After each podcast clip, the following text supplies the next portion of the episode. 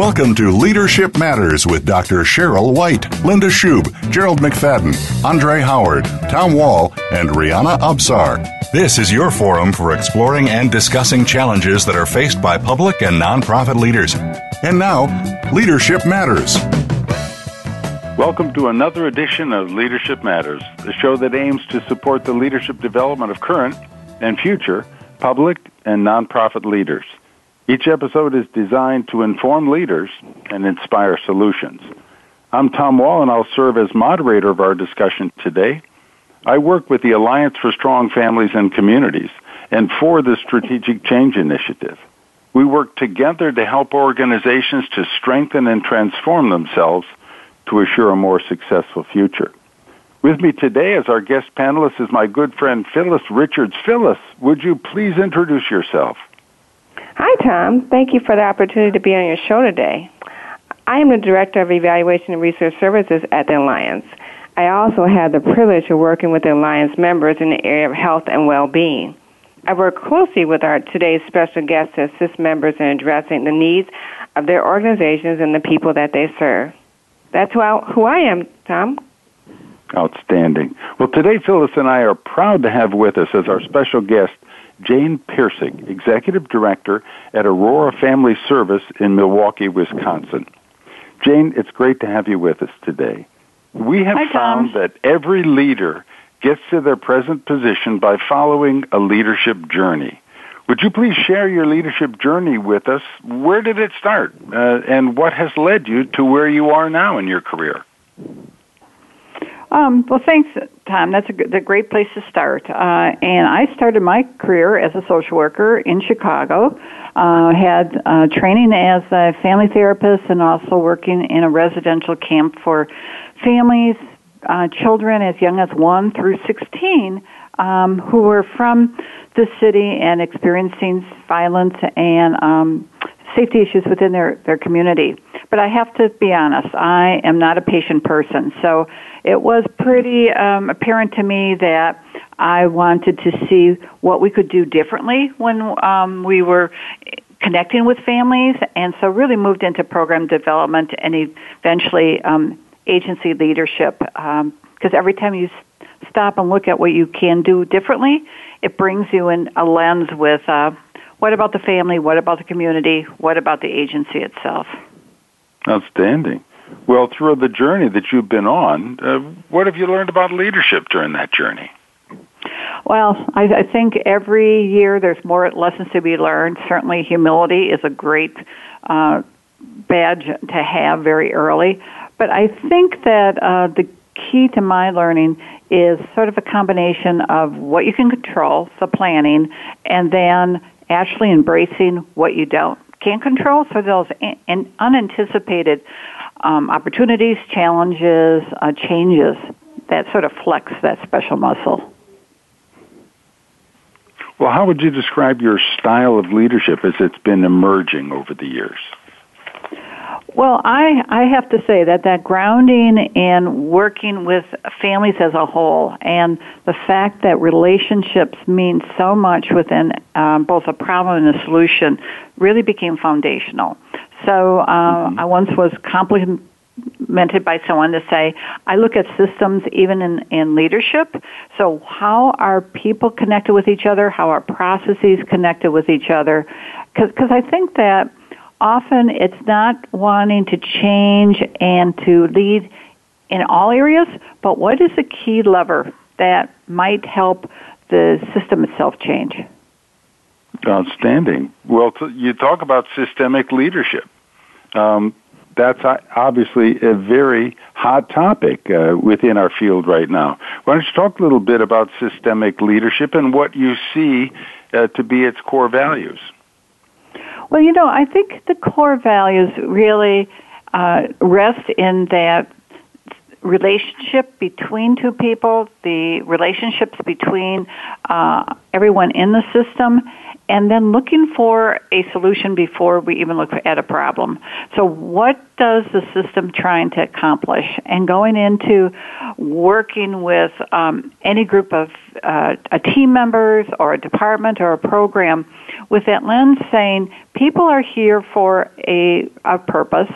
The more we understand that purpose and how they feel they're moving towards that direction, then uh, we we all then share a common goal. And then my job is to assist folks in uh, aligning that goal with the goal of the agency and then helping them get to that goal. Beautiful. Well, a lot of folks believe that the leadership journey that we follow uh, helps us to pick up things along the way. Were there aspects uh, of your leadership style that you had to change to really be able to embrace a fully systemic uh, leadership approach? Well, it that's interesting. I, I think I'm thinking back of, of the journey, and probably the earliest leadership role I had was um, in, frankly, Girl Scout camp. I was an assistant uh, director and then became a director. And I still can remember the day that I came as a director and realized that I was part of a team, but in a very different way. It wasn't. There was a collegial feel about it, but I needed to step up and take responsibility. And I will say that when I uh, joined Aurora Family Service, I had somewhat of the same feeling for almost a week, and that's like 35 years later. Uh, but it was a sense of this is not just about me personally, but part of my journey and my acceptance when you move into leadership is you represent and in some ways become that entity and you are seen um, not just as Jane but also Aurora Family Service when you're out and about. Um, for a moment that seemed overwhelming and then it became very exciting. Sure. But what do you think uh, has uh, which elements of this style uh, are most effective for you in your role uh, at Aurora Family Service? Well, I, I think, um, and, and, I know uh, the journey of Aurora Family Service within a healthcare system is something that is always of interest to folks, and the ability to operate within as an entity, as a family service organization within a larger um, entity really draws upon that systemic leadership, uh, understanding how those uh, interrelated parts, whether they be finance, healthcare, HR, uh, have their own goal, but then how their goals and how their activities are connected with other folks. Uh, and and using that lens often in the times of a decision or the times of coming up with a new solution with part of the team and stepping back for a moment and saying, who else is affected? Who else should be at the table? Uh, is this truthfully a consensus activity or is this something that needs feedback but is a leadership decision as well? And to be very transparent about that. Good. Now let's let's talk about how systemic leadership impacts what you do when you are acting as mentor to members of your team. Uh, that's fascinating um, inquiry, and I think a couple things. One, thinking systemically is not necessarily how many people are trained. So when I'm uh, mentoring a team member, especially a, a senior leader uh, who is looking to expand what they want to do next, I, often it is that stepping back for a moment and understanding uh, the many places they touch or their decisions touch or their relationships touch. People are often very surprised by how already they operate systemically. I mean, we all live in um, many relationships, but to do so intentionally, to spend some time um, both talking through and even doing um, that mapping on a piece of paper. These are the folks I I connect with, who I need assistance from, and how do I create a relationship that is two way with all those folks um, rather than linear? I need something, you answer me, and I go forward. But how do we continue to work together? And this immediate task is just going to be one point in our journey together. Well, you know, part of what you're describing is actually trying to teach interdependency to members of a team. I, I think that so often uh, team members that we might inherit or that we might hire uh, may come in uh, having been trained in the importance of uh, competition. Uh, and training uh, around mm-hmm. interdependency is probably very important toward helping to build systemic leadership in those that you're mentoring. Uh, that that is absolutely true, and and you often think of many career paths, and my own, where you become uh, perhaps a subject matter expert, you become very confident in your uh, skills, you may be very successful in the uh, work you do, and then try to translate that competency into a leadership role, and it doesn't work. And the reason it doesn't mm-hmm. work is you do the higher you get, even though our fantasy is, oh, I'm going to be in charge of the world. The more you advance, the more you're dependent on somebody else. Sure. So, what is it that you actually can do I hate to press the point, but what is it you can mm-hmm. actually do to build folks' acceptance of the value of interdependency in teamwork? Hmm. Well, I think that often it is uh, taking a small example where you may already see, or I, where I see um, that interdependence actually being in play, and mm-hmm. working with our, our leaders and, and mapping that out and say, what actually, how did we get to this point? It wasn't my mm-hmm. phone call. It was my phone call plus many other things.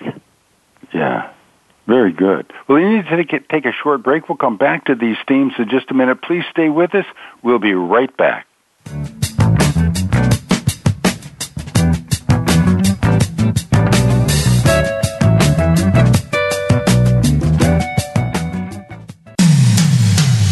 Comes to business, you'll find the experts here. Voice America Business Network.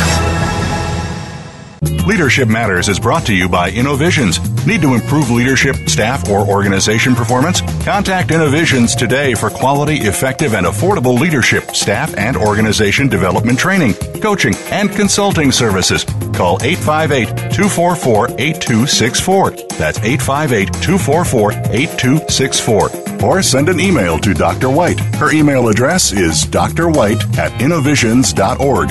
Innovisions is a social enterprise of the Neighborhood House Association of San Diego, California. Funds raised go to support the Neighborhood House Association's mission, developing children, families, and future leaders of our communities through empowerment, education, and wellness. Today, expertise equals credibility. When you know what to do and how to do it, people follow because they acknowledge that you know more. However, stepping up in your career eventually pushes you out of your comfort zone of expertise. How you lead at those moments requires new skills. We're here to show you how to survive and thrive. Join me, Wanda Wallace, on Out of the Comfort Zone at Voice America Business Channel. You can find more information at leadershipforuminc.com. How is your work life balance? In most businesses, no matter where you are positioned, there is always room for improvement. If you're an executive, learn insight about your business. Are you an employee? Learn how to better work with your team. Even if you're not in business, you can learn where your strengths and weaknesses can be played to their best potential. The Work Life Balance with host Rick Morris can be heard live every Friday at 5 p.m. Eastern Time, 2 p.m. Pacific Time on the Voice America Business Channel. Follow us on Twitter at VoiceAmericaTRN. Get the lowdown on guests, new shows, and your favorites. That's Voice America TRN. From the boardroom to you, Voice America Business Network.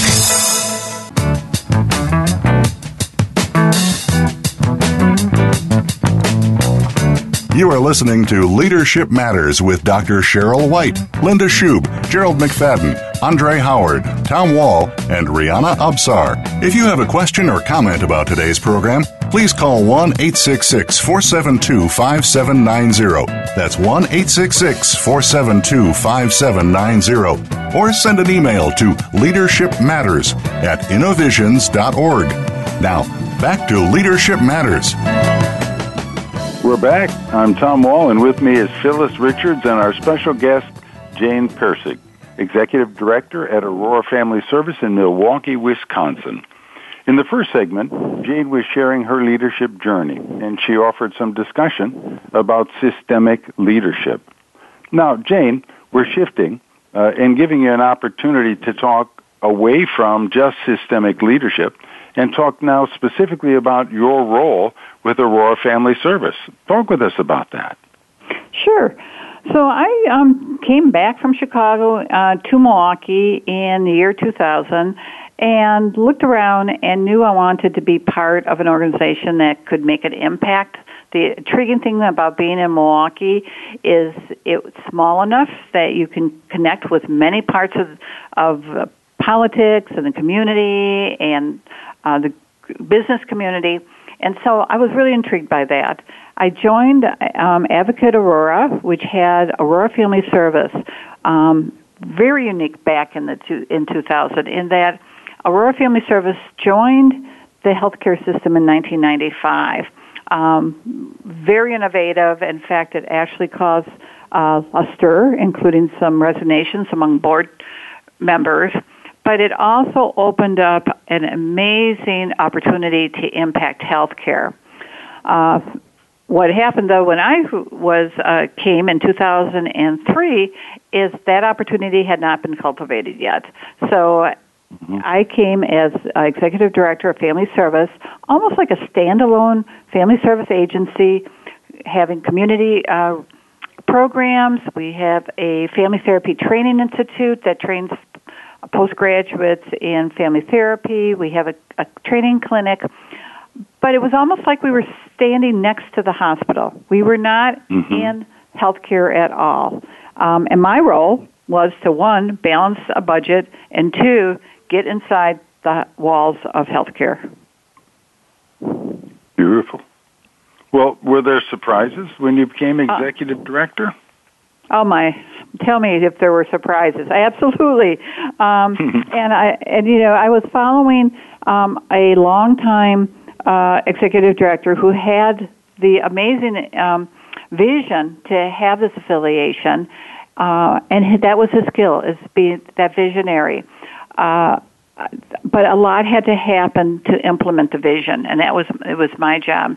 So I mentioned earlier that one of the biggest surprises is how can one be part of an organization and almost be totally independent. Um, that we were part of a family of a um, healthcare system, and yet very siloed in our finances, our fundraising, um, our interactions with the healthcare system.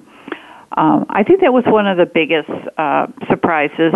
Secondly, was how hard it was to become part of another sector, healthcare, when one was living within the human service sector.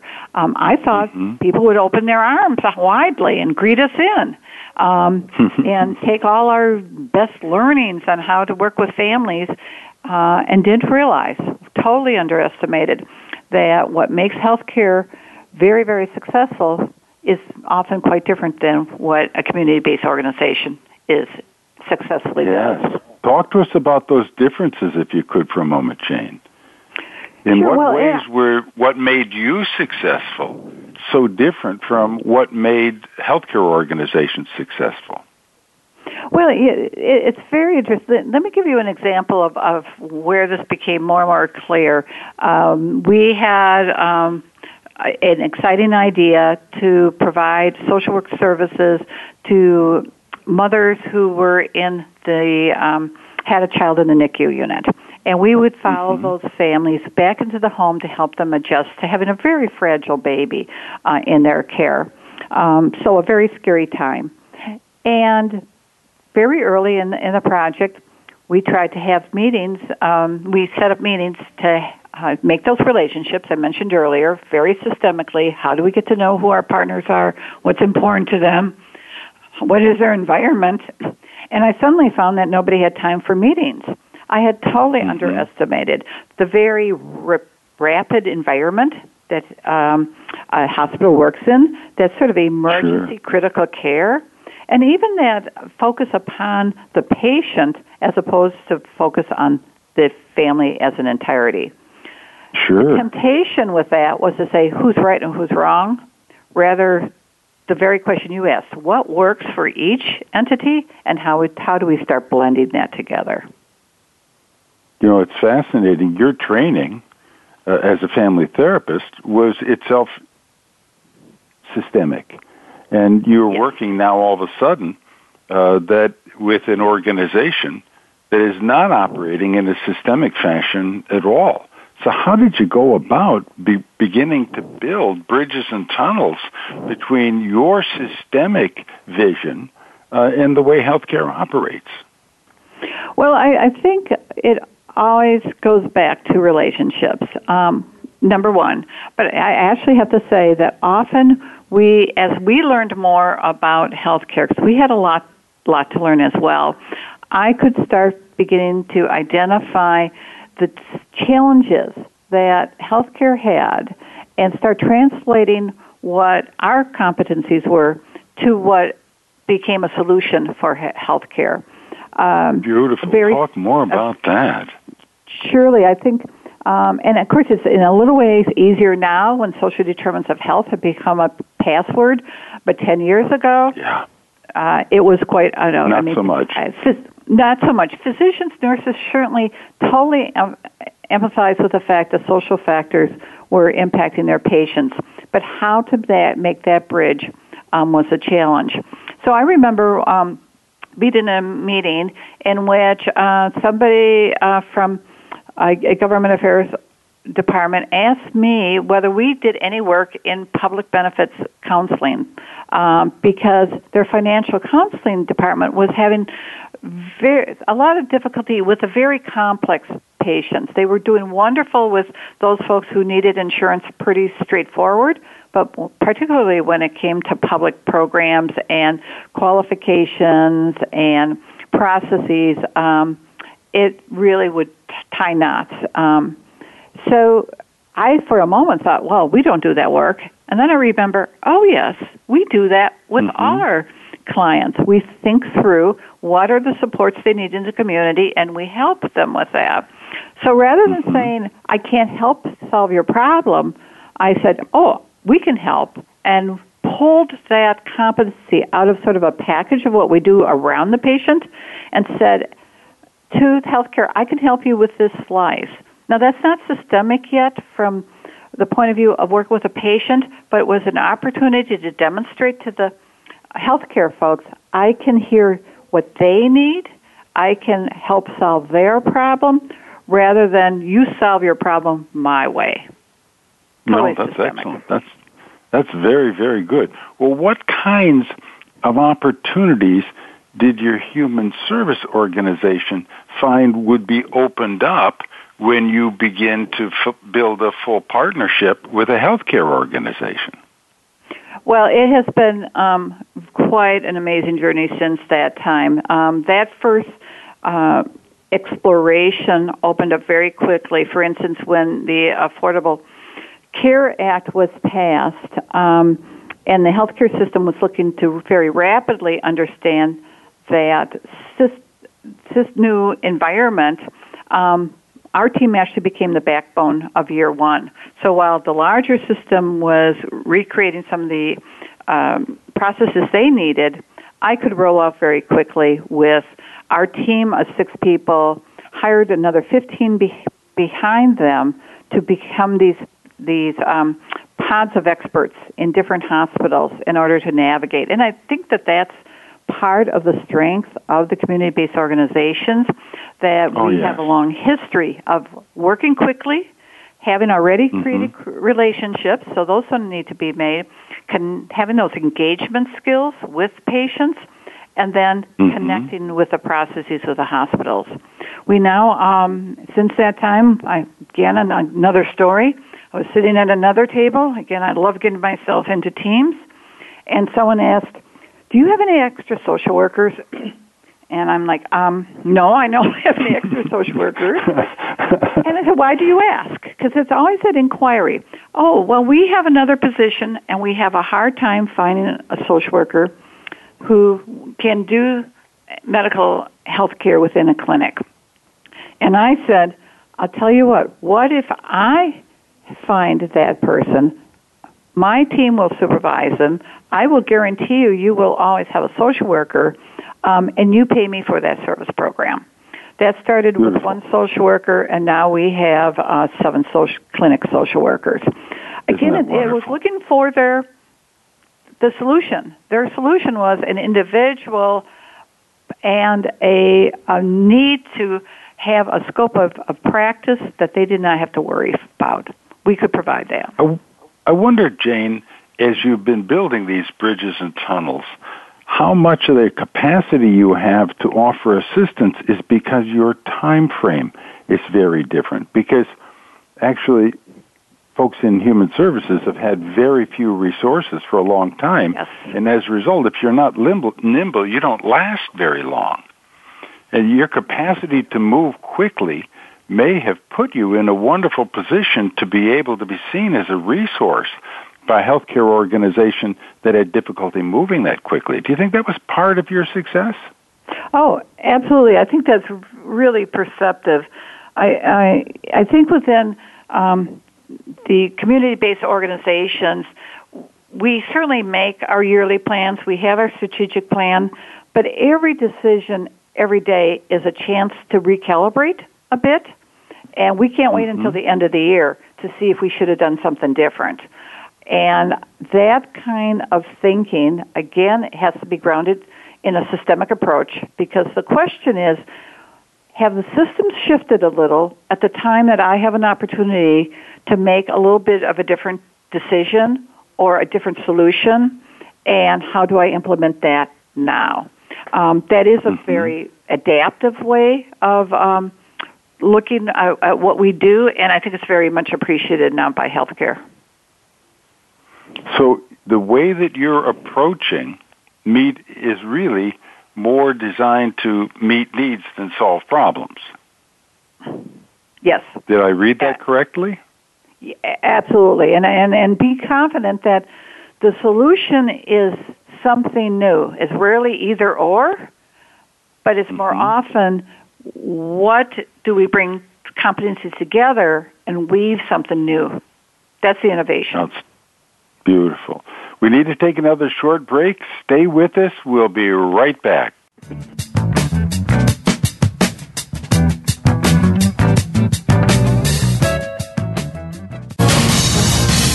Voice America Business Network, the bottom line in business.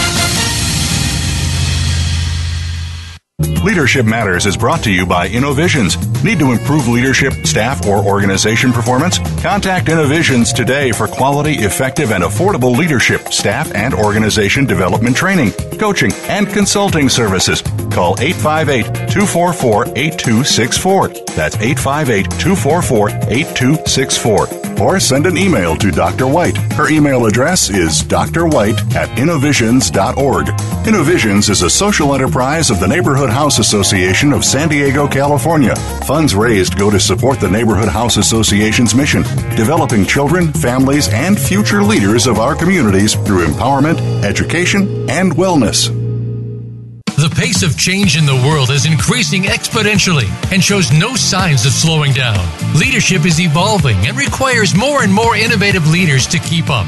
Innovating Leadership, co creating our future with Maureen Metcalf, features interviews with global business leaders, thought leaders, and academics in a wide range of industries. Proven concepts and tools may be applied to build your organization and deliver sustainable success. Tune in every Tuesday at 2 p.m. Eastern Time, 11 a.m. Pacific on Voice America Business. Trends in global business are changing all the time. It used to only be worrying about your competitor across the street, but now that competitor may be across the world. On Global Business with Mahesh Joshi, we discuss the trends in global business, plus issues and solutions that business leaders face today. Each show is guaranteed to teach you something that you didn't know before about global business. Listen live every Wednesday at noon Eastern Time, 9 a.m. Pacific Time on the Voice Voice America Business Channel. Think you've seen everything there is to see in online television? Let us surprise you. Visit VoiceAmerica.tv today for sports, health, business, and more on demand 24 7. When it comes to business, you'll find the experts here. Voice America Business Network.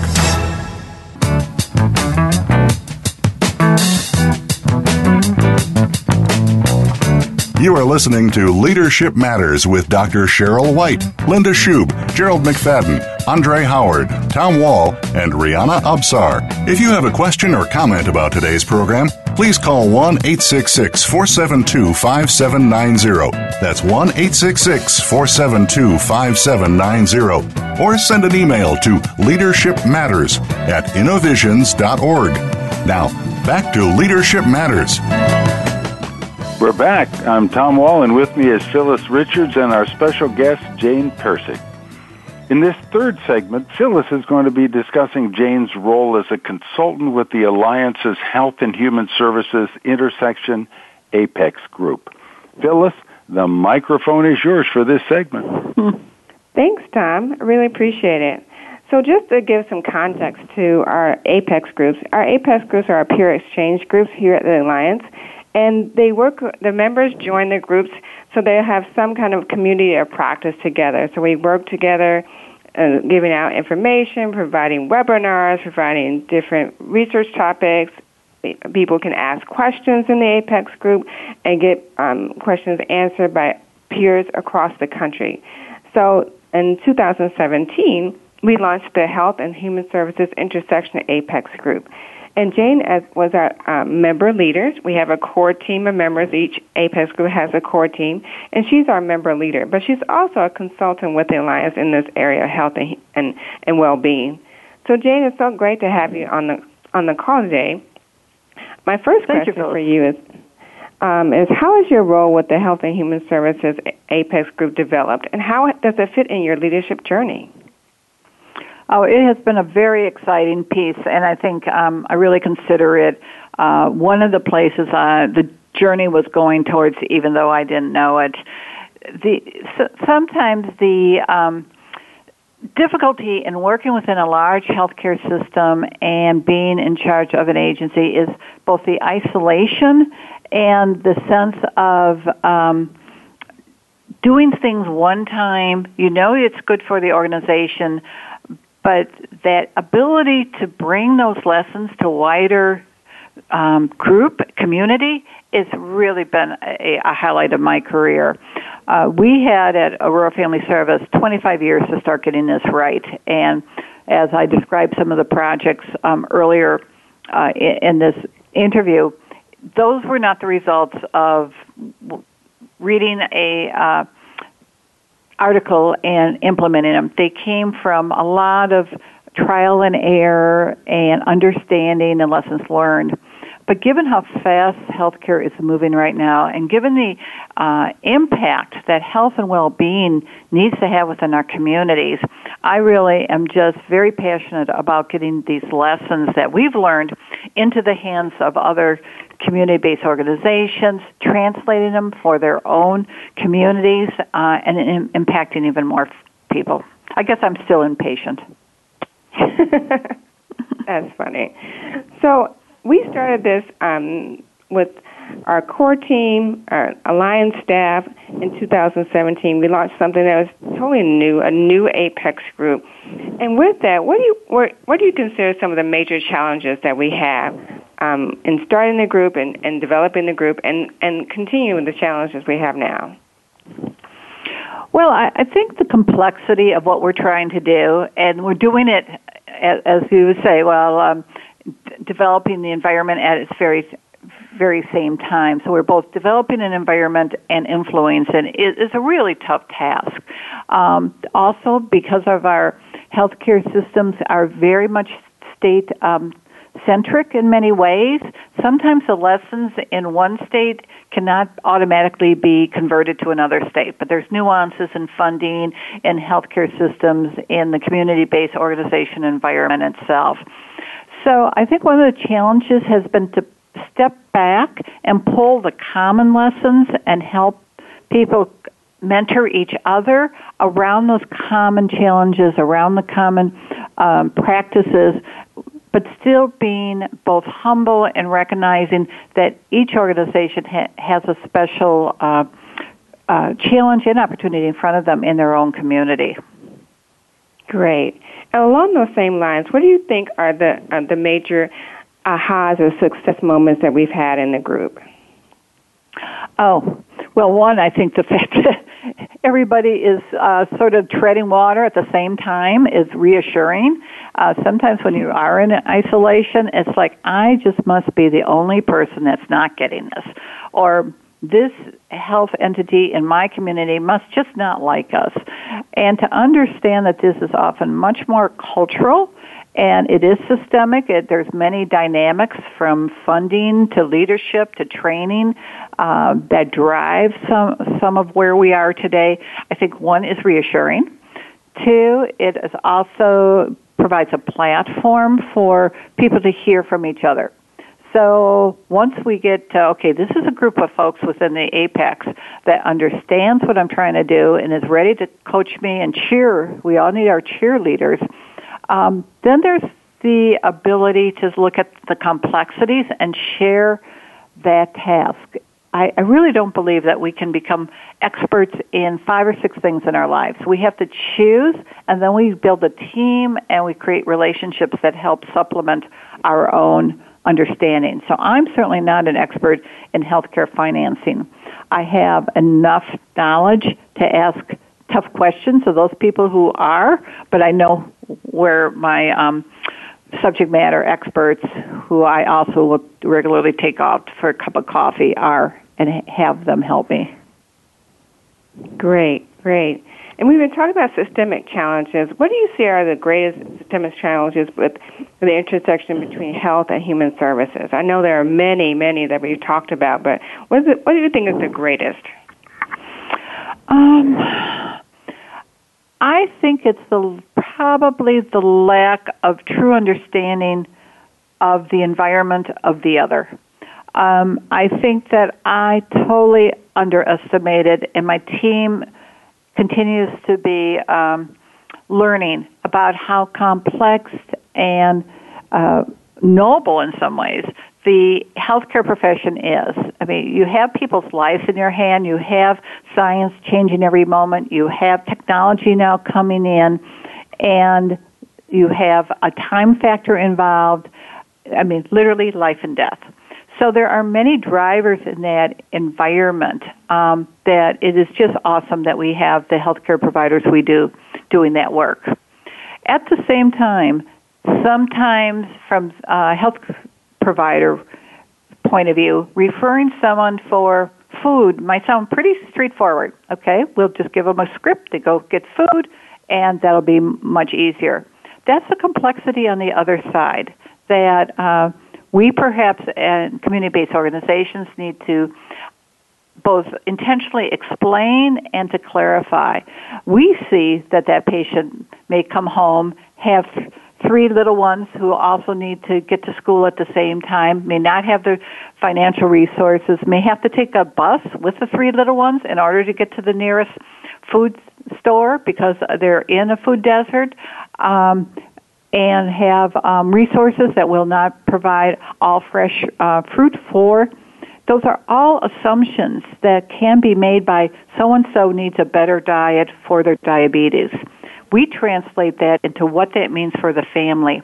We, on both sides, need to open a space to understand that complexity and then see how we can help um, utilize that information in su- such a way. So I have physicians now who are understanding that once they know someone has a food scarcity issue, that also means something about their blood tests because that family's diet is going to affect the tests on which diagnoses are being made. That's when we start coming together as a true team. Great. And I know we talked about this and you alluded to it in the other questions, but what's one thing that we could do with the um, that we're working on at the Apex and the Apex group that you think would be very helpful for uh, um, people outside the alliance? Um, I, I think that what the apex, it, the, the lessons at the apex is both um, delving into uh, and clarifying and then spreading is the strength of the community-based organization within healthcare and health and well-being. Community organizations, as Tom referred to earlier, have a long history of surviving within their communities. And in many ways, that is the story of clients and patients as well, especially those vulnerable um, patients who have figured out a way to navigate often resource poor communities. Community-based organizations have done it as well. If we can harness that tenacity, that passion for what happens in the community with the impact of strong health care and the impact of population health, uh, the entire community becomes much stronger. Exactly, exactly. What has been your um, We've been working on in this group for since 2007. Can you just remember one particular thing that really stands out to you as a, a lesson learned with the group? Um, I would think that it has to do um, with what we're learning about the range of uh, partnerships. That people can be in partnership with healthcare um, at a planning stage. They can be already collaborating through a task force. They might actually have a contract with healthcare as part of a network or um, be on a, a very special path with the healthcare. There is no one correct way to do this. And so I think that that's as we get more uh, deeper in how there are many ways, that is going to uh, assist each community organization to say, we know we want to be part of this future of health and well-being.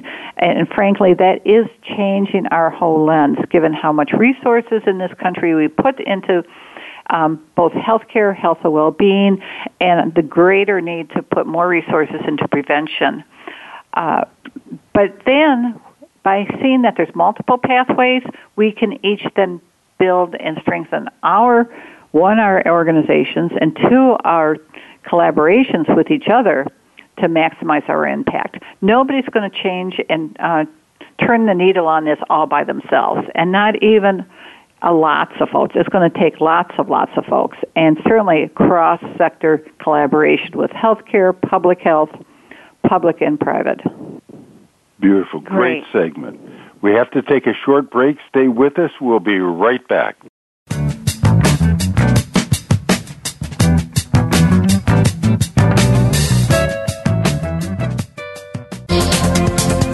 Business community's first choice in Internet Talk Radio. Voice America Business Network. Leadership Matters is brought to you by Innovisions. Need to improve leadership, staff, or organization performance? Contact Innovisions today for quality, effective, and affordable leadership, staff, and organization development training, coaching, and consulting services. Call 858 244 8264. That's 858 244 8264 or send an email to Dr. White. Her email address is drwhite at innovisions.org. Innovisions is a social enterprise of the Neighborhood House Association of San Diego, California. Funds raised go to support the Neighborhood House Association's mission, developing children, families, and future leaders of our communities through empowerment, education, and wellness.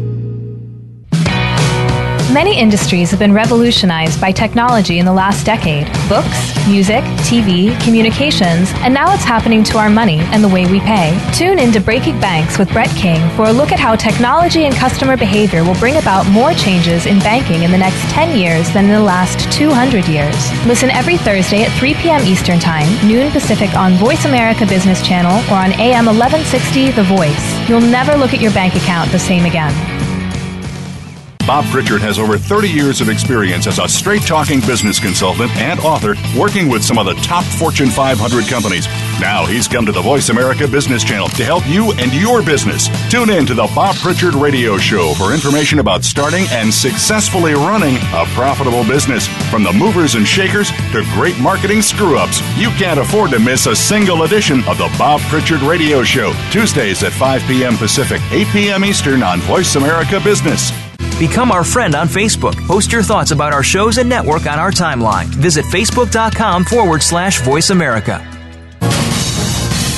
Voice America Business Network, the bottom line in business.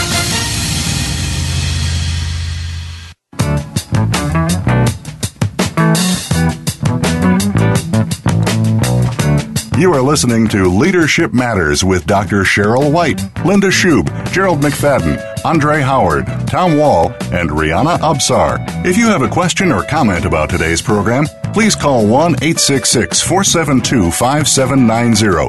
That's 1 866 472 5790. Or send an email to leadershipmatters at innovisions.org. Now, back to Leadership Matters. We're back. I'm Tom Wall, and with me is Phyllis Richards and our special guest, Jane Pirsig, Executive Director at Aurora Family Service in Milwaukee, Wisconsin. In the last segment, Phyllis was talking with Jane about the Alliance's Health and Human Services Apex Group, their work, challenges, and success to date. Now, Jane, in this final segment, we like to offer our guests a chance to share two things. First, a mistake that they may have made that allowed them to learn something about leadership they may never have learned if they hadn't made that mistake. And second, we like to ask our special guests to offer some advice for other leaders in the field. So first, could you share a mistake that you may have made that allowed you to learn something very important about leadership? Um, yeah, it, sometimes I have to think of which is a mistake I want to share today. Um, because Surely. You, know, you, you come to leadership and you get the job by convincing someone that you have it all in hand. Um, and that's probably a mistake in of itself. But I will always say that um, I had a bright idea. You know, we always say, "Oh, hey, I have the solution." So I had a bright idea, and that was to move a team of social workers who were part of family service into a hospital floor um, that was vacant in order to provide uh, closer services to the patients. And I mean, it sounds great. They were hesitant and, and already knew something I did not know, but I thought, okay, I've got this really planned. And we moved this unit over to a hospital setting. And one, they were miserable. And two, our impact on the patients did not change. This was a program that met patients in the hospital and then continued working with young moms and their vulnerable babies in the homes. And mm-hmm. the lesson I learned, well, there were two, three different lessons here. One is the wisdom of my staff and the wisdom of patients. Um, that even if they can't articulate it, in fact, that's even the, more of the time. If this does not feel right, talk it through. The other piece is an assumption that co-location equals relationship. Uh, mm-hmm. in, in, a community-based organization, we do that. We have we often revolve so many things around food, personal events, um, that sort of teamwork that we helps us survive some real tough cases and, and working in the community. This did not automatically translate into another setting, and um, I had somehow lost my um, memory of systems work and the fact that you cannot take a team and not surround them with the caring, the processes, the support they need every day. So the real leadership lesson I learned in that is how important circling our team with those supports, be it email recognitions, be it the processes, be it the extra food, the ability for them to tell their stories in a very consistent, regular manner. You can't just once a month visit a team and provide them that um, inoculation of uh, energy, and at the same time, you're not, as a leader, receiving their daily feedback. Uh, team members don't have time to sit and provide a long summary to their um, leadership about how something's not working. They say mm-hmm. what's happening that day. And as a leader, it's our job to hear those individual stories and then put together the themes and then recheck with the team that we've got the theme correct. Um, well, that's wonderful. So, so what did that, you do in response to what you were learning about that what, with that decision? Well, one of the big pieces is um, the team came back to family service. Um, and so we they were relocated in the family service um, uh, team in, in the building that we have, and now we we have the other lesson we learn is in order to be an impact, you need to be about half your time in the space because nurses and docs they're running from place to place. You don't have meetings. You you're in their way, and that's how you get to know folks. Mm-hmm. Um, and you walk with them between here and the supply cabinet and have Sure. the discussion you need to do. So we learned that. Um, it is interesting though, uh, and, and actually, just as you asked that, Tom, it's coming to mind. We now have over 26 positions in hospitals and clinics. They're no longer at the Family Service Central location. So we now, as a team, and I never connected this with this earlier mistake, but it is true. We are now have a um, task force, which includes leaders and direct line staff, who are plotting out what is the future virtual Aurora Family Service. What happens with more and more remote workers in different Yeah. sites? How do we provide all those things that I learned the hard way were not provided with that first team in such a way that it provides the teams that support and um, communication that they need. And of course, technology over the 10 years has, has leaped to a point that I have new tools as well in my tool belt. Fabulous. How about the second question? Could you offer some advice for other leaders in the field uh, and offer some advice specifically uh, about what you're learning with the intersection between health and human services? Well, I I had thinking about that question again many places to go with it, but I think communication and, and for a leader, I want to be very specific. We we hear from all the leadership um, articles that we, we we need to communicate. We need to tell people things. We need you never can over communicate. I totally agree. I would add to that that we sometimes forget that we have integrated and thought through change um, before other people have, and so. Mm-hmm. I have a strategy, or we've developed a strategy, and okay, I get it. And every time I'm more familiar with a piece of communication, it becomes briefer and briefer. I forget that my audience may be hearing this for the first time. Yeah. So I really encourage folks to think about, to put themselves almost like an actor. This is the first time the audience has known hear this message. Sometimes I do this time almost like a joke. This is the first time this audience has ever heard this joke. And I'm going Yeah, to have to good. tell it and tell the story as simply with all the detail, with all the nuances for them to get it at the end. I cannot skip over because I know the the punchline already. Um, I, I, I, that I wish I had done earlier, but I find it's it's actually more fun because if I slow down t- to tell the story slowly, I also listen more slowly, and that's where it's different. Well, Jane, you have been very, very helpful today. The advice you've offered is great. Unfortunately, that's all we have time for today. Our thanks go to Phyllis Richards and to our special guest, Jane Pirsig. Please, folks, tune in again next time when we offer another episode of Leadership Matters.